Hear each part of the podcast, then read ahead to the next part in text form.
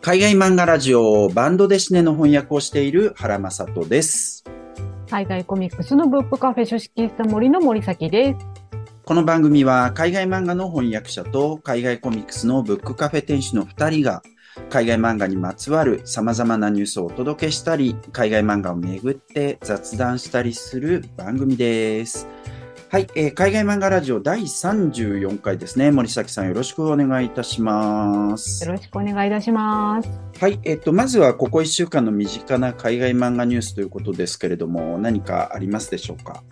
はい。えっと、私はですね、この間の海外漫画ラジオでもご紹介されておられました、うん。あの、大阪で開催中のあの、台湾漫画雑貨屋さんに、あの、はいはい。行ってまいりました。現在、あの、天王寺のね、安倍のハルカス近鉄本店の10階でやっているやつ、催しなんですけれども、あの、その、えーえっ、と、新の生活というね、台湾雑貨を、うん。とか、まあ、食材とかも売っているような、そのお店さんの一角でですね、あの、台湾の漫画がもうほんとたくさん置かれていて、読むことができるというような、そういうイベントになっていて、で、あと、なんかこういうね、ちょっとパンフレットもあったので、私もらってきたんですけれども、これ、このパンフレットがね、本当に素晴らしくって、中にその作品の、あの、読むことができる作品の紹介と、うん。あと作家さんはどんな人だっていうようなこととかね、結構詳しく書かれていて、あの、すごい面白いですし、あとなんかあの、雑貨とね、あの、台湾の漫画家さんとのコラボレーションをしていて、あの、その雑貨を買うと、あの、ポストカードがもらえるとかね、うんそういうような企画とかもあって、えーとても楽しかったです。はい。これ、あの、8月のね、末までやっているみたいなので、もし関西、あの、大阪にね、お越しの方、ぜひね、寄っていただけたらと思いますね。はい。そのパンフレットは日本語で書かれてるんですか？あ、これ日本語で書かれてます。素晴らしいね。はい、素晴らしい。はい。ありがとうございます。はい。えっ、と、僕の方ですけれども、えっ、と、僕はですね、あのーまあ、普段バンドデシネの翻訳をやってるんですけれども、えっ、と、ここ1、2年、あもうちょっと長いかな。こういう作品を翻訳してまして、えっ、と、で無双して異世界王に俺はなるっていう、作者少年っていう人なんですけどね、アルファベットで、はい。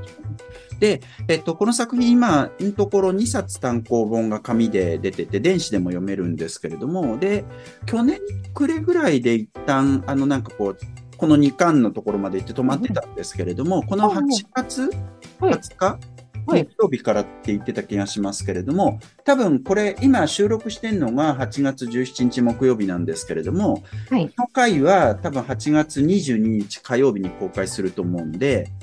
えっと、8月20日もう過ぎてますけれどね、その8月20日から、えっと、マガポケマガジンポケットですかね。えーうんマガポケで連載開始ということになってまして、この続き、えーからうん連載がまた開始されるということになると思いますので、えっとはい。ね、ぜひ読んでいただけたらと思います。えっと、これ、まあ、右開きの、えっと、漫画スタイルのね、フランス産漫画となってて、ちょっと絵柄的には、なんつったらいいんですかね、青年漫画っぽさみたいなのも、うんうんうんうんうん。そういう作品でございます。8月20日日曜日からですね、よろしくお願いします。はい。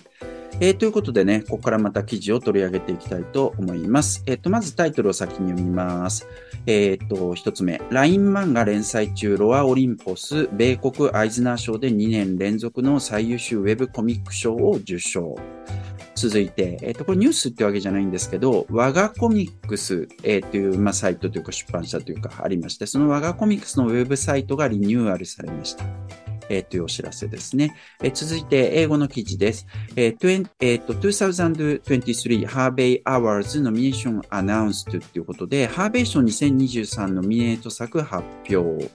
えー続いてもう一つ、これも英語の記事で、2023 Ignatz Awards Nominees Announced ってことで、えっ、と、イグナ、えっ、と、イグナッツ賞2023ですね。ノミネート作発表という、こういう感じで、えっ、と、今回4つの記事を取り上げます。はい、えー順番にやっていきましょう。えっ、と、まずは Webtoon 関連の記事ですね。はい、えっ、と、タイトルもう一回見ます。LINE 漫画連載中、ロアオリンポス、米国アイズナー賞で2年連続の最優秀ウェブコミック賞を受賞。えー、ということで、プライム、えー、PR タイムズですね。PR タイムズで、えー、と8月10日に公開された記事です。冒頭読み上げます。LINE デジタルフロンティア株式会社は、当社が運営する電子コミックサービス LINE 漫画のオリジナルウェブトゥーン作品、ロア・オリンポス、えー、作者レイチェル・えー、スマイスが米国で開催されたウィル・アイズナーコミックインダストリーアワード、えー、のベストウェブコミック部門にて昨年に続いて2年連続となる最優秀賞を受賞したことをお知らせします。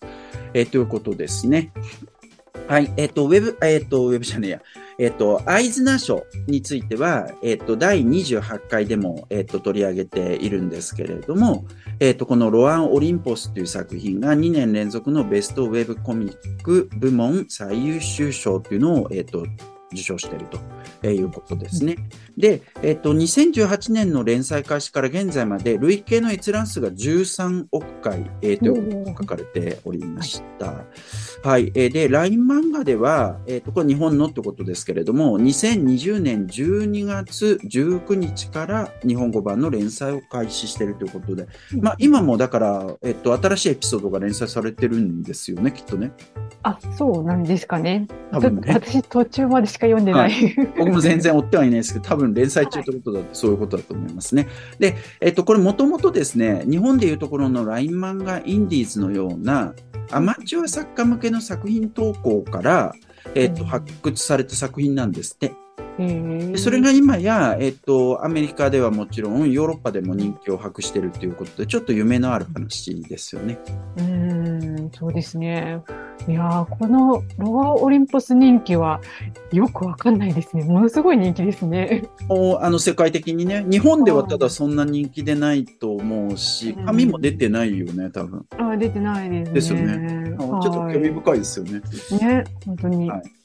ということでね、まあそういった、えっ、と、ニュースをまず取り上げました。え続いてですね、えっ、と、日本で海外漫画を翻訳出版している我がコミックスさんの、まあ、サイトがリニューアルしましたよという、そういうお知らせですね。えで、8月10日に、えっ、と、我がコミックスさんの X、旧ツイッターですね。X で発表されております。はい、えっと、X の最初の投稿を読み上げますね。えっと、アメコミ、えー、これハッシュタグがついてますけどね。えー、アメコミファン及びファンとなる読者様へということで、えっと、我がコミックスの自社サイトが出来上がりましたと。ログイン、試し読み、購入、ペイパル決済、えー、までできます。100作以上ありますということですね。えー、まだ翻訳中の作品もありますので、定期にご確認くださいと書かれております。はい。で、英語の作品もあるようですけれども、日本語に翻訳された作品もあるということですかね。で、これまで様々なプラットフォームに配信してきたということかな。えー、それが、えっ、ー、と、自社サイトで購入が可能になったということでよろしいですかね。そうですね。はい。はい、えと、2019年半ばから活動開始ってことで、図らずも書式師さん森さんと同じタイミングくらいですかね。そうですね。はい。で、えっ、と、国で言うと、えっ、と、オーストラリア、スペイン、イタリア、チリ、ブラジル、フランス、メキシコ、フィンランド、イギリス、アメリカってことで、いろんな国の作品を、えーと、配信しており、えー、ジャンル的にもホラー、アクション、SF、ファンタジーとね、えっ、ー、と、様々な作品を、えーと、発信しているということですね。はい。もう本当なんか世界のインディーコミックをもうたくさんね、うん、ご紹介されている我がコミックさんで、うん、あの、一度うちのお店にも遊びに来てくださったことがあって、うん、で、あの、基本的には電子書籍として、あの、販売されていらっしゃるんですけれども、一部はね、あの、印刷したものも作っておられて、で、あの、ちょっとうちのお店でも読めるようになっているんですけれども、本当ね、面白い、なんか、あ、こんな作品もあったのかみたいな作品をね、ご紹介、あの、翻訳、日本語でね、読めるようにさせていらっしゃったりもするので、こうぜひね、チェックしてみていただけたらなと思います。うんはい。とても興味深い活動ですね。はい。ぜひチェックしてみてください。えー、次いきますね。続いてアメリカのコミックスの賞についての、えーと、記事ですね。えーと、タイトルが、えー、2023 Harvey Awards Nominations Announced ということで、ハーベイ賞2023ノミネート作発表ということですね。えっ、ー、と、いつも参照している The Beat、The Blog of Comic Culture、えっ、ー、と、コミックビートですね。えー、そこで8月11日に公開された記事ですね。はい。えっ、ー、と、ハーベイ賞、えっ、ー、と、まあ、とても有名な、えっ、ー、と、賞で、アイズナー賞なんかとね、並べて語られますけれども、このハーベイ賞っていうのは、アメリカの漫画家で、まあ、編集者でもあったハーベイ・カーツマンにちなんで、1988年に創設された賞だそうです。で、ファンタグラフィックス社が主催を、えー、としている、えー、そういう賞なんだそうですね。で、えっ、と、歴史的には様々なコンベンション、イベントと、えー、イベントの中で発表されてきたんですけれども、えっ、と、今年2023年は10月に行われるニューヨークコミコンで発表されるということですね。はい。で、アイズナー賞なんかと同じで様々な部門、えー、があります。えっ、と、例えば、ブックオブザイヤーとかね、えー、 Digital Book of the Year、デジタル部門、えー、それから Best、えっ、と、 Children's or Young Adult Book とか、ベスト漫画ということで、漫画に、えっ、と、絞った賞もありますね。 Best International Book とかね、 Best Adaptation from Comic Book Graphic Novel っていうことでね、えー、いろいろあります。で、えっと、まあ、作品がね、いろいろそこに出てるんで、えっと、興味ある人ぜひ覗いてみていただきたいんですけれども、例えば日本語に翻訳されているもので言うと、ベスえっと、ブックオブザイヤーのところニック・ドルナソのアクティングクラスがノミネートされておりましたね。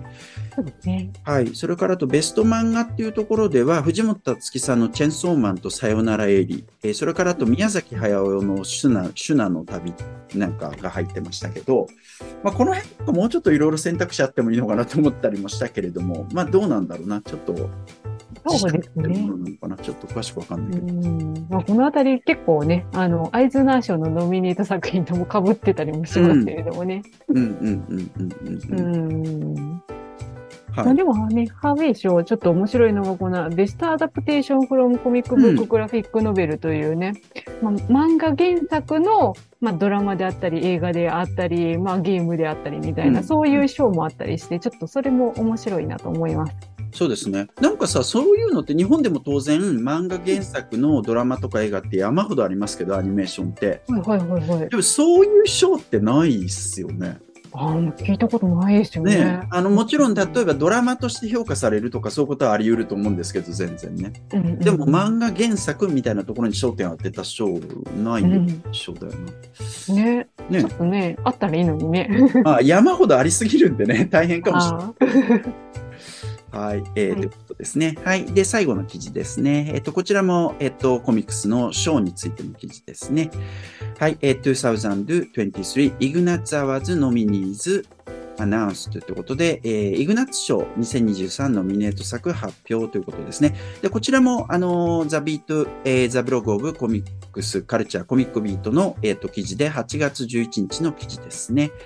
はい。で、イグナッツ賞っていう賞は、自費出版などのスモールプレスとか、それからあと中小規模の出版社から、大きなところは除いてるっぽいです。中小規模の出版社から刊行されたクリエイターオウンド作品えっと、作家のオリジナル作品ですね。えー、それを対象に与えられる賞ということだそうですね。で、毎年スモールプレスエクスポ。え、ー、と、これは1994年から開催されてるんですけど、えー、そのスモールプレスエクスポっていうイベントで授与されるそうですね。で、今年は9月9日と10日に開催とのことです。で、イグナッツ賞は1997年に創設された賞で、えっと、ジョージ・ヘリマンっていう、えっと、作家のクレイジーカットっていう、えっと、もうこれ結構古い1920年代とかの作品があるんですけどね、えそこに登場する、まあ、ネズミでイグナッツっていうキャラクターがいるんですけど、えそのキャラクターにちなんで、えっと、作られた賞ですね。はい。で、こちらも、えっ、と、いろんな賞がありますね。アウトスタンディングアーティストとか、アウトスタンディングアンソロジー、アウトスタンディングコレクション、アウトスタンディングコミックなどなどって感じでね、えっ、と、いろんな賞が、えー、ありまして、えっ、と、これも、えっ、と、人の名前とか、それは作品名とかね、ノミネートされてるんで、興味ある方、ぜひ見ていただきたいですけれども、やっぱりこっちの方がスモールプレス中心ってことであってね、あの、見たことがない名前とかが結構出てますよね。そうですね。結構、まあ、オルタナティブというか、あの、はい、ちょっとね、あの、マニアックな、あの、作家さんとかっていうのが、うん、まあ、出てくるんですけれども、うん、ただ、あの、例えばティリー・ウォルデンとか、うん、あと、あの、ローラ・デイに振り回されているのは、あの、ローズマリー・バレロロ・オコネルさんとかも、あの、はいはいこういうイグナッツ賞をね、受賞されてっていうような、ねそういう作家さんだったりもするので、まあ、今後、こう、どんどんどんどん、こう、目立ってくる、えー作家さんを、こう、探すっていうのには、すごくいい賞かなって思います。なるほどな。日本なんかでもね、コミケとかコミティアから出てきた作家さんが商業に行くみたいなこと、全然、あの、だいぶ前からあることですけれども、やっぱそういうのに近いような連続性みたいなものね、えっ、と、コミックスの場合もあってということかもしれない。ただ日本でさ、やっぱりそういう同人誌の賞とかってある？例えば日本漫画家協会賞の中に同人誌が入ってくるなんてことは全然起こりうるとは思うけど、うーそこのん。賞ってあんのかな？ちょっとわかんなあんいけど。ま聞いたことないですね。それこそあのメディア芸術祭の漫画部門は同人誌とかもね、OK だったりもしましたけどね。あまあ、ただそれはなくななっちゃってね。ね、なくなっちゃいましたもんね。ですけどね。まあ、だからその辺、ややっぱりいろんなところで賞を作って、えっと、商用していくみたいなところを感じられてね。これまあ、うんあの、アメリカだけじゃなくてフランスとかもそうだと思うけど、とても興味深いですね。はい。はい、えーということで、えーそんなところでよろしいでしょうか。はい。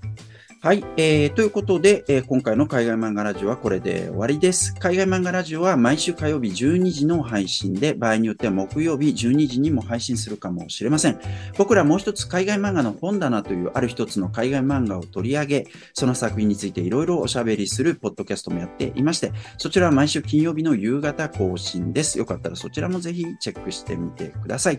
それではまた次回お会いいたしましょう。ありがとうございます。